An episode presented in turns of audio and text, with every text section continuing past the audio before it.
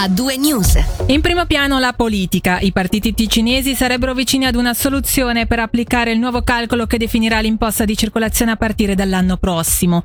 Come riporta Ticino News, a confermare la notizia è stato Fiorenzo Dadò, presidente della Commissione della gestione del Gran Consiglio. Proprio in commissione, stando ad Adò, ci sarebbe ora una maggioranza che consentirebbe di portare in Parlamento tramite un'iniziativa urgente il dossier che però dovrà trovare una solida maggioranza, dato che per superare l'esame in senso al legislativo cantonale servono almeno 46 sì.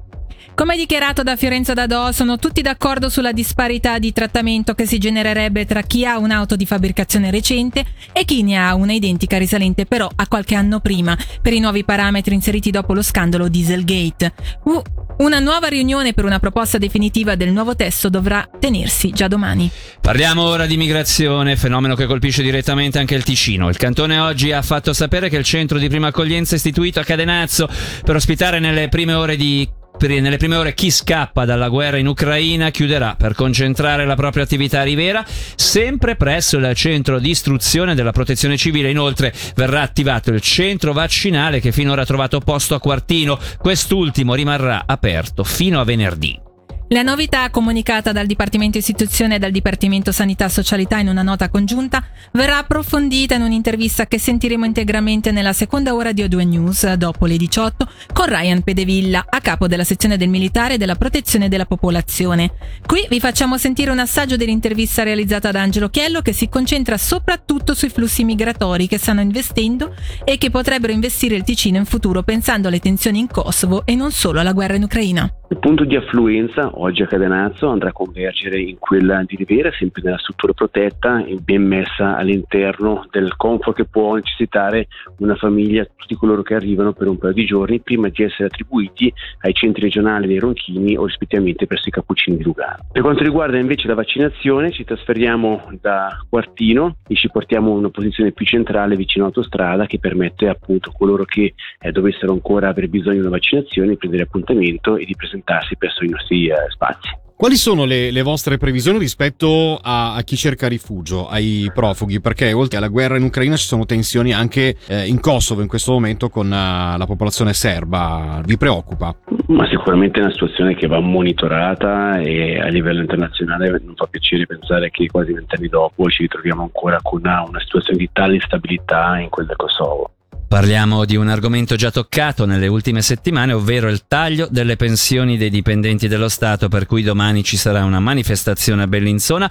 Noi saremo sul posto e vi aggiorneremo su tutto ciò che succederà. Torniamo a parlare del tema dopo che oggi un nuovo sviluppo ha toccato la rete per la difesa delle pensioni, RDP, promotore di diverse azioni compresa quella di domani. Negli scorsi giorni il Consiglio di Stato ha aperto un'inchiesta disciplinare nei confronti di due membri di RDP accusati di aver utilizzato gli indirizzi email del cantone per informare sulle attività che promuovono contro l'ulteriore taglio del 20% delle pensioni. RDP contesta le accuse e parla di un chiaro atto intimidatorio nei confronti di tutti coloro che da mesi si stanno battendo in difesa delle pensioni milioni di 17.000 persone e relative famiglie. Sentiamo Alessandro Frigeri della Rete per la difesa delle pensioni intervistato da Céline Lalomia si è aperta un'inchiesta disciplinare nei confronti di questi due colleghi, sono due docenti cantonali. Il reato che gli si iscrive è quello di aver diffuso informazioni sull'attività dell'RDP attraverso l'indirizzario di posta elettronica interno all'amministrazione cantonale, insomma ai dipendenti cantonali. A onor del vero, l'RDP a partire dal momento in cui ha ricevuto il primo ammonimento qualche tempo fa ha smesso di utilizzare tutto l'indirizzario dell'amministrazione cantonale cantonale, questa comunicazione così ha, ha il sapore un po' dell'intimidazione, non so se è un caso il fatto che avvenga pochi giorni prima della manifestazione annunciata per domani, ma sta di fatto che insomma non aiuta di sicuro il dialogo con il nostro datore di lavoro, perché il governo nei fatti è anche il nostro datore di lavoro, rischia di avere anche un po' dei connotati così antisindacali, insomma una questione di trasparenza e di democrazia, quella di poter usare questi canali anche per poter far circolare le informazioni la nostra vertenza. Parla del Consiglio di Stato del governo come datore di lavoro. In questa forma no, ci si aspetta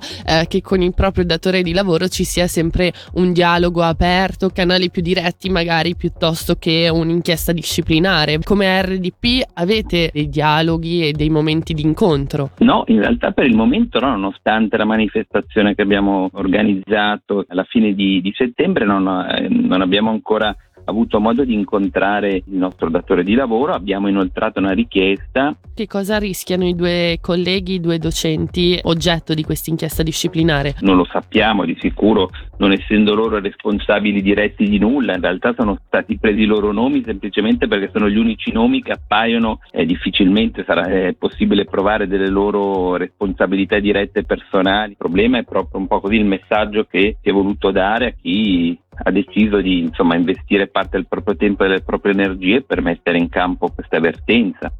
Voltiamo pagina. Oltre 1500 sanzioni per guida distratta in 255 controlli tra settembre e novembre.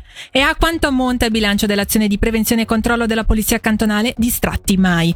Tra le varie denunce viene segnalato un conducente che stava mangiando e un altro che stava effettuando un videochiamata da 30 minuti. Quella dell'utilizzo del telefono durante la guida è infatti una tendenza sempre più in aumento, come ci spiega meglio Patrick Cruchon, addetto alla prevenzione della polizia cantonale. L'intervista è di Federica Bar classe. La campagna Distratti Mai, la disattenzione alla guida può costare caro, è una campagna voluta dal Dipartimento delle Istituzioni nel programma di prevenzione strade sicure. Questa campagna partecipano anche le polizie comunali del Ticino ed è una campagna che è già nata nel 2016. Purtroppo eh, si constata sempre più spesso un numero importante di incidenti dovuti alla distrazione alla guida. Una di queste distrazioni è proprio dovuta all'utilizzo del cellulare, sia per telefonare telefonare ma anche per la messaggistica o tutte le attività che oggi si possono fare con uno smartphone. Campagna che esiste dal 2016, dunque negli ultimi sei anni il numero di contravvenzioni è aumentato, è diminuito, è rimasto stabile? Notiamo purtroppo un aumento di questo genere di comportamento e quindi conseguentemente anche le contravvenzioni sono in aumento. Possiamo fare chiarezza in questo senso, non solo il telefono è vietato ma anche mangiare, immagino quindi anche fumare una sigaretta mentre si guida? Di principio tutte le attività svolte durante la guida che implicano una distrazione e un abbandono del dispositivo di guida sono vietate, quindi anche mangiare un panino o bere non si può fare. Per quanto riguarda l'utilizzo delle sigarette è chiaramente sempre una distrazione, quindi viene sconsigliata, ma ad oggi questo genere di attività non è vietato. È chiaro che se per mettermi una sigaretta in bocca io uso due mani per aprire il pacchetto di sigarette, anche in questo caso questa attività è comunque vietata. Questo però immagino che valga allora anche per i navigatori. Sì, anche questa è una distrazione che non bisogna assolutamente fare.